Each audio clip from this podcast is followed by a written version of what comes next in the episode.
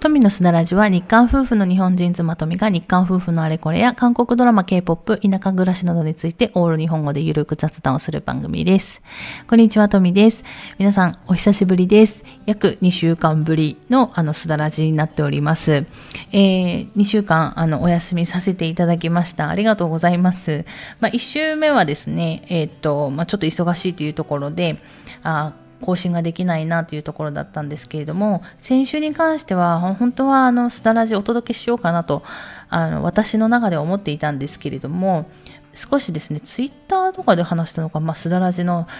過去の放送でお話ししたのかちょっと記憶は曖昧ですけれども、すだらじに関しては私が一人で、いろいろ語るというところなので、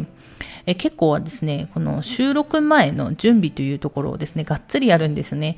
今回どういう話をして、っていうところをテーマに沿ってですね私なりにちょっとまとめてお話しすることが多いんですけれどもその準備がですねなかなか進まなくてちょっと私が苦手な分野なのでなかなか進まなくてであの、まあ、準備もちょっと間に合わないかなと思いつつのあと体調も悪かったっていうところもありましてで、まあ、あとはですね、皆さんご存知、先週ですね、初めての、えー、私たち夫婦のですね、ラジオの生配信をやりたいというところもあって、先週はお休みをさせていただきました。えー、先週のあのラジオの生配信聞いていただいた方いかがだったでしょうか？まあ、喋らじでもですね、ラジオの生配信についてはあのお話しさせていたいただいたんですけれども、まあ、今後ですね、私のこのすだらじの代わりに、つだらじでやっぱり忙しいとか話せないとかいう時に準備がやっぱり間に合わなかったっていう時に、まあ、ラジオの生配信してもいいのかなと思ったりあのすだらじと交互でラジオの生配信していってもいいのかなと思ったりいろいろですねあの私の中で考えながらまた試していきながらラジオのですね生配信もいろいろ取り入れていこうかなと思っております。で喋らじでもお話ししたんですけれどもラジオの生配信はやっぱりいつものあの KJ しゃべらじとはやっぱり少し違った内容というかお届けしたいなというところは考えております。まあ、いつも通りにですね旦那氏と2人でまあ、止めどなくあの雑談をするのは一緒なんですけれども、まあ、しゃべらじでもお話ししたんですけれども少し一歩踏み込んだ、まあ、私たちの考え方っていうところをあのあえてお話ししていってもいいのかなと言えばちょっと本音が入るあのラジオになるのかなというふうに思っております。で、その代わりにアーカイブは残さない。まあ、この前はですね、アーカイブ2日ぐらい残したんですけれども、アーカイブ例えば1日だけとか何時間だけとかいうアーカイブの残し方にして、えー、そういうちょっと深い私たちの考え方っていうところもお話できるのかなと思います。で、あとはですね、この前生配信聞いていただいた方はご存知かと思うんですけれども、結構あのリアルタイムで皆さんとのやり取りもできますので、えー、皆さんの気になっていることなど、えーと、質問を受けてですね、その場で答えられる質問に関しては答えていこうかなと思っております。あとはなんかあの皆さんに役に立てるようなそういうあの内容にもしたいなと思っているので、まあ、いろいろ私もですね考えてはいるんですけれども、まあ、まあまあまだわからないですけれどもあのトピック今度近いので私も受けるんですけれども、まあ、トピックの役に立つような内容だったりとか、まあ、どういうのが役に立つのかちょっと私もまだ考え中ではあるんですけれども、まあ、そういったですね、えー、普通のしゃべらじではやらないようなあのそんな内容を生配信ではやっていきたいなと思っているところではあります。えっ、とツイッターの方でですね、また生配信やるときにはお知らせいたしますので、インスタの方はちょっとお知らせ、インスタ写真上げるのがメインなので、インスタでのお知らせはちょっと難しいかなと個人的に思っているので、えっ、ー、と、そういうお知らせを受け取りたい方はツイッターぜひフォローしていただけるといいのかなと思っております。で、えー、今日の話題ですね。今日はですね、ちょっとメッセージを一つご紹介したいと思います。ラジオネーム、福光さん。えー、とみちゃんこんにちは。いつも楽しく聞いています。いえ、こちらこそ本当いつもありがとうございます。えー、翻訳のお話の中で原作と翻訳本とは違うものになるというところで、なが、私、僕、私でニュアンスが変わると例えられていて、なるほどなと思いました。あ、これはですね、前回あの、過去にお話しした翻訳の、えー、っと、一貫日、翻訳者育成プログラムというあのセミナーをですね、えー、聞いた時にお話しした内容ですね。これはあのそのセミナー内で言われてた話で、私もですね、なるほどなと思って、すごく印象的だったので、まあ、感想の中でお話しさせていただきました。そのですね、えっ、ー、と、韓日翻訳者翻訳者成プログラムというのが 全3回あるんですけれども、えっ、と、前回じゃない、先日ですね、えー、2回目、3回目が終わりまして、2回目は聞いたんですけど、まだ3回目聞いていませんで、えー、3回目えー、聞きましたらですね、2回目と3回目の、えーと、感想をですね、まとめてまたお話ししようかなと思っておりますので、ちょっとそちらはですね、ぜひ楽しみにしていただければいいかなと思います。で、えっ、ー、と、メッセージの続きですね。えー、韓流ドラマを見ていて簡単なやりとりを字幕がなくても理解できる時が増えてきて、同じ韓国語でもストーリーやキャラクターで微妙に役が違うことに気づく時があります。もし字幕なしで理解できたらより楽しめるのかもと思うと、ますますます韓国語を知りたくなりました。歴史ドラマはあんまり見ないのですが、朝鮮王朝のことも知っていると、歴史ドラマも楽しめると思うので、史実もお勉強してみようかなということで、メッセージありがとうございます。私もですね、えー、歴史ドラマ、まあ、大好きで、えー、特に朝鮮王朝の歴史ドラマが好きなんですけれども、まあ、歴史ドラマっていうか韓国の時代劇ってほぼあの朝鮮時代のことが多いんですね。多いような感覚なんですけれども、まあ、それに関して私もですね、少し興味本位で本を読んだりとかいうことがあったんですね。ただ皆さんにお勧めするのに、この本ぜひいい本ですとかいうのがまだちょっと私の中で、えー、見つけきれてないので、そういう本なり何他のものなりですね。見つけられたらまた、えー、すだらじの方でお話ししようと思うんですけれども、まあ、歴史ドラマ時代劇にかかわらず、まあ、韓国ドラマすごく今いろいろまた流行ってきてると思うんですけれども、まあ、そのですね韓国ドラマ人気のある韓国ドラマのその裏側というかそういうところを知るともっとその韓国について分かりますし韓国文化についても分かりますしまたですね2回目3回目でその同じ韓国ドラマを見るときにですねあこういう場面はこういうことを物語ってるのかっていう、まあ、違う視点が増えるっていうところで、えっ、ー、と、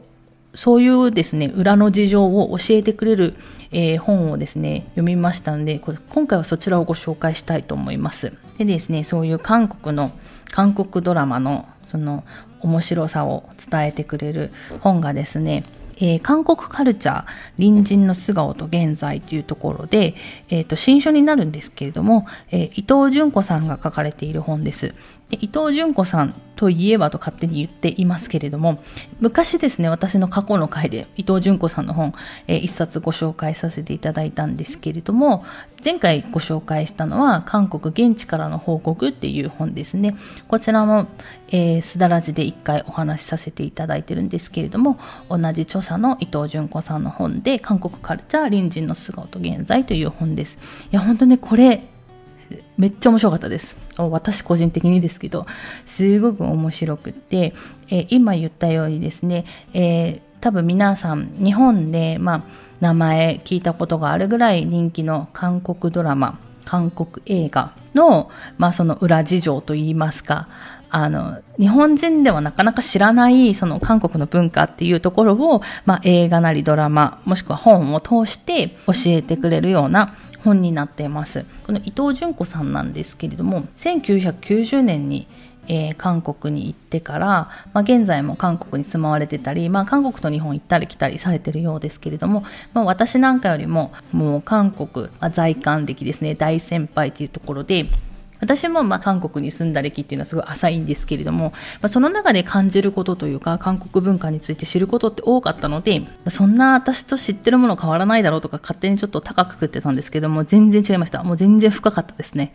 私も読みながらへーって思うところが、えー、たくさんありました。で、その中でちょっと面白かった部分というか、まあ、皆さん興味あるだろうなというところを少しお話ししようかなと思います。まず一つ目ですね、私が印象残ったところは、もう最初、この本の第一章目からになるんですけれども、韓国映画82年生まれ、キム・ジヨンがですね、えー、秋優って書いて、中足と読むんですけれども、中足に憑依した理由というところで、韓国映画の82年生まれ、キム・ジヨンを見た方だったり、私はですね、ちょっと映画は見てなくて、本だけ読んだんですけれども、本を読んだ方は、まあ、ストーリーの内容がごをご存知かなと思思うんですけれども主人公のですねキム・ジヨンさんが、まあ、突然ですねちょっと中足というイベントの時にですね、えー、人格が変わっちゃうんですよね。なので、まあ、その理由っていうところですね、なぜ中足だったのかっていう、この中足が意味するものっていうところで、まあ、喋らずでも少しお話ししてるんですけれども、まあ、韓国人に嫁ぐお嫁さんにとってはですね、中足と秋とですね、あと旧正月っていうのは結構ですね、えー、一大イベント、年間を、年間、1年間を通してですね、まあ、ちょっと一大イベントっていう、まあ、役割があるっていうところですね。やっぱりあの、韓国人に嫁がないと、そういうイベントの重さっていうのはわからないので、まあ、そういうものをですね、まあ、知ることができるっていう部分で、まあ、このキム・ジヨンが憑依した秋主足に憑依した理由っていうのを読み解くっていうのはすごく面白いのかなと思います。まあ私は知ってるんですけれども、ただその中で面白かったのが、あの、映画を見た感想がですね、韓国人の感想が世代間で違ったっていうのがすごい面白くて、えー、82年生まれキム・ジヨンは、私はですね、フェミニズムを象徴する、ちょっと代表する、まあ本じゃないかなと思ってるんですけれども、それでも同じ女性にですね、伊藤純子さんがまあ周りの知り合いのですね方に、ま聞いたところ感想を聞いたところ、まあ、母と娘で、えー、感想が違ったっていうところでやっぱ世代間の価値観の違いというのも、あ、って面白いなというふうに思いました。で、映画と原作の違いもあったりだとか、やっぱり映画はですね、キム・ジヨンの夫ですね、主人公の夫をコンユさんがあの演じてて、コンユだったら許せるよねっていう あの内容だったり、やっぱり少しその辺はですね、面白いなと私自身もちょっと思ったところでした。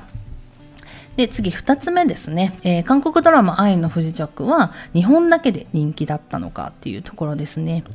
えー、私もまだですね、愛の不時着も見てないんですけれども、まあ周りでもですね、私の周りでも、あの、愛の不時着見ちゃって、えー、カンドラにはまりましたみたいな方も多いんですね。もう BTS で韓国はまりましたの人も多いですし、愛の不時着で韓国はまりましたも、やっぱり周りに多くてですね、それだけやっぱり日本で人気だっていうのは私もあの実感してるんですけれどもただ、まあえー、韓国ドラマですねのこの「愛の不時着」なんですけれども私韓国人のお友達からすごい面白かったよっていう話は聞かなかったんですね実は。でそれもやっぱこちらの伊藤純子さんの本に書かれてて確かに本当に韓国人の友達から勧められなかったんですね。で、えーとやっぱそういう話を聞くとやっぱ韓国ではまあ、あの、面白かった、まあ、視聴率は良かったみたいななので、まあ、見られてる方も多いんですけれども、絶対見てほしいっていうドラマではなかったのかもしれないですね。でもやっぱ日本では人気が出たっていうね、そこの理由だったりとか、あとはですね、まあ、あの、愛の不時着が、あの、北朝鮮に関わるお話になるんですけれども、まあ、北朝鮮の、ことに関連した、えー、内容だったりとか、あと本当の愛の不時着の話とかですね、リアルな、えー、そういうお話が本に書かれてありました。まあ、全然私知らなかったので、いや本当になるほどと思って、えー、またですね、私の韓国に対する、まあ、雑学ではないですけれども、知識も増えたなというふうに、えー、思いました。で、3つ目ですね。3つ目がですね、こちらも日本で人気だったイテオンクラスですね。韓国ドラマ、イテオンクラスの、えー、内容についても、すごく、あ、なるほどなと思わせる部分がありまして、これですね、えー、30から50代の男性、日本の男性がですね、たくさんハマったようなんですね。で、私もこれは、あの、そうだと納得した部分があってですね全然韓国に1ミリも興味もなかった、ま、知り合いの旦那さんがですねこのイテウォンクラスを見てハマって、えー、スンドゥプチゲを作り作り出したと。いう話を聞いてですね、いや本当にこのイテオンクラスのハマる層が違うなと、ハマっている層が違うっていうのは私も肌を感じ、肌でですね、感じたところでした。で、なんでこの人たちはこんなにハマったんだろうかっていう理由がですね、まあ本に書かれてありまして、まああのその30から50代の、まあ、日本の男性がですね、夢中になってきたあの漫画と似てるからではないかというこの著者のですね解釈もですねなるほどなと思う部分でした。あとドラマ内の演出の解説とか、私はまたこれもですね、イテオンクラスもまだ見てないのでわからないんですけれども、見た人にはなるほどと思える内容になってるんじゃないかなと思います。で、私一番びっくりしたのが、あの、イテウォンって、あの、スマホのあの、スマホで入力すると、一発でですね、変換機能で漢字が出てきたんですね、イテウォンって。いやこれすごいなと思ってやっぱそれぐらいあの予測変換で出てくるってことはそれぐらいみ誰かがたくさん使うみんな使ってるから出てくるっていうところになるとやっぱりすごくあのその韓国ドラマのこの影響っていうのは大きいのかなと私はですね、ちょっとびっくりしてきたところであります。で、一応ですね、今3つほど面白い部分っていうところで挙げてきたんですけれども、本当はですね、もっとあるんですけれども、さすがにちょっと時間がないので、これはあとはですね、あの、この伊藤純子さん書かれている韓国カルチャー、隣人の素材と素顔と現在っていうのを、まあ皆さん実際手に取って読んでいただければいいのかなと思うんですけれども、あの、私がすごいおすすめしている韓国ドラマ、賢い一生活だったりとか、あとスカイキャッスル、あとマイン。このスカイキャッスルマインについてはですね、韓国財閥の話出てますので、いや、これ本当面白かったですね。財閥の話。あとはですね、他にも、あの公衆事件ですね。扱っている映画だったりとか、まあ、いろいろ移民の話だったりとか、まあ、そういうですね。日本とはまた違った韓国の文化とか、まあ、韓国のなんだろう実情とかえー、そういうところがですね、この本を通して、えー、知ることができると思います。で、今後ですね、また違う韓国ドラマが出てきた時に、あ、この本で言ってたから、この場面はこういうことを物語ってるのかなとか、あとまあまた、愛の不時着一回見た方が方が方がですね、もう一回愛のこの本を読んでまた愛の不時着を見るとまた違った視線で見れるとかですね、そういうことがあるかもしれないので、ぜひあの韓国の文化だとだったりとか、まあ、韓国をもう少し深く知りたいなっていう方はですね、ぜひ本を手に取って読んでみていただけるといいかなと思います。いや、本当に面白かったですね。ただちょっと私の場合ですね、見てないドラマ、えー、映画たくさんありますので、まずはですね、そちらも見つつ、また、あの、この本手に取ってですね、復習しつつで、私もですね、またドラマと楽しんでいきたいなと思っています。で、えー、さ、えー、福光さんがメッセージいただいたようにですね、えー、時代劇についてもこの本おすすめだよとか、私がですね、見つけたらお話ししていこうかなと思っております。ということで、えー今日はですね、本のご紹介をさせていただきました。えー、気になる方は概要欄にですね、本についての詳細を載せていますので、そちらからまた調べていただけるといいのかなと思います。ということで、えー、今日はこの辺りで終わろうかなと思います。最後まで聞いていただいてありがとうございました。また次回の放送でお会いしましょう。さようなら。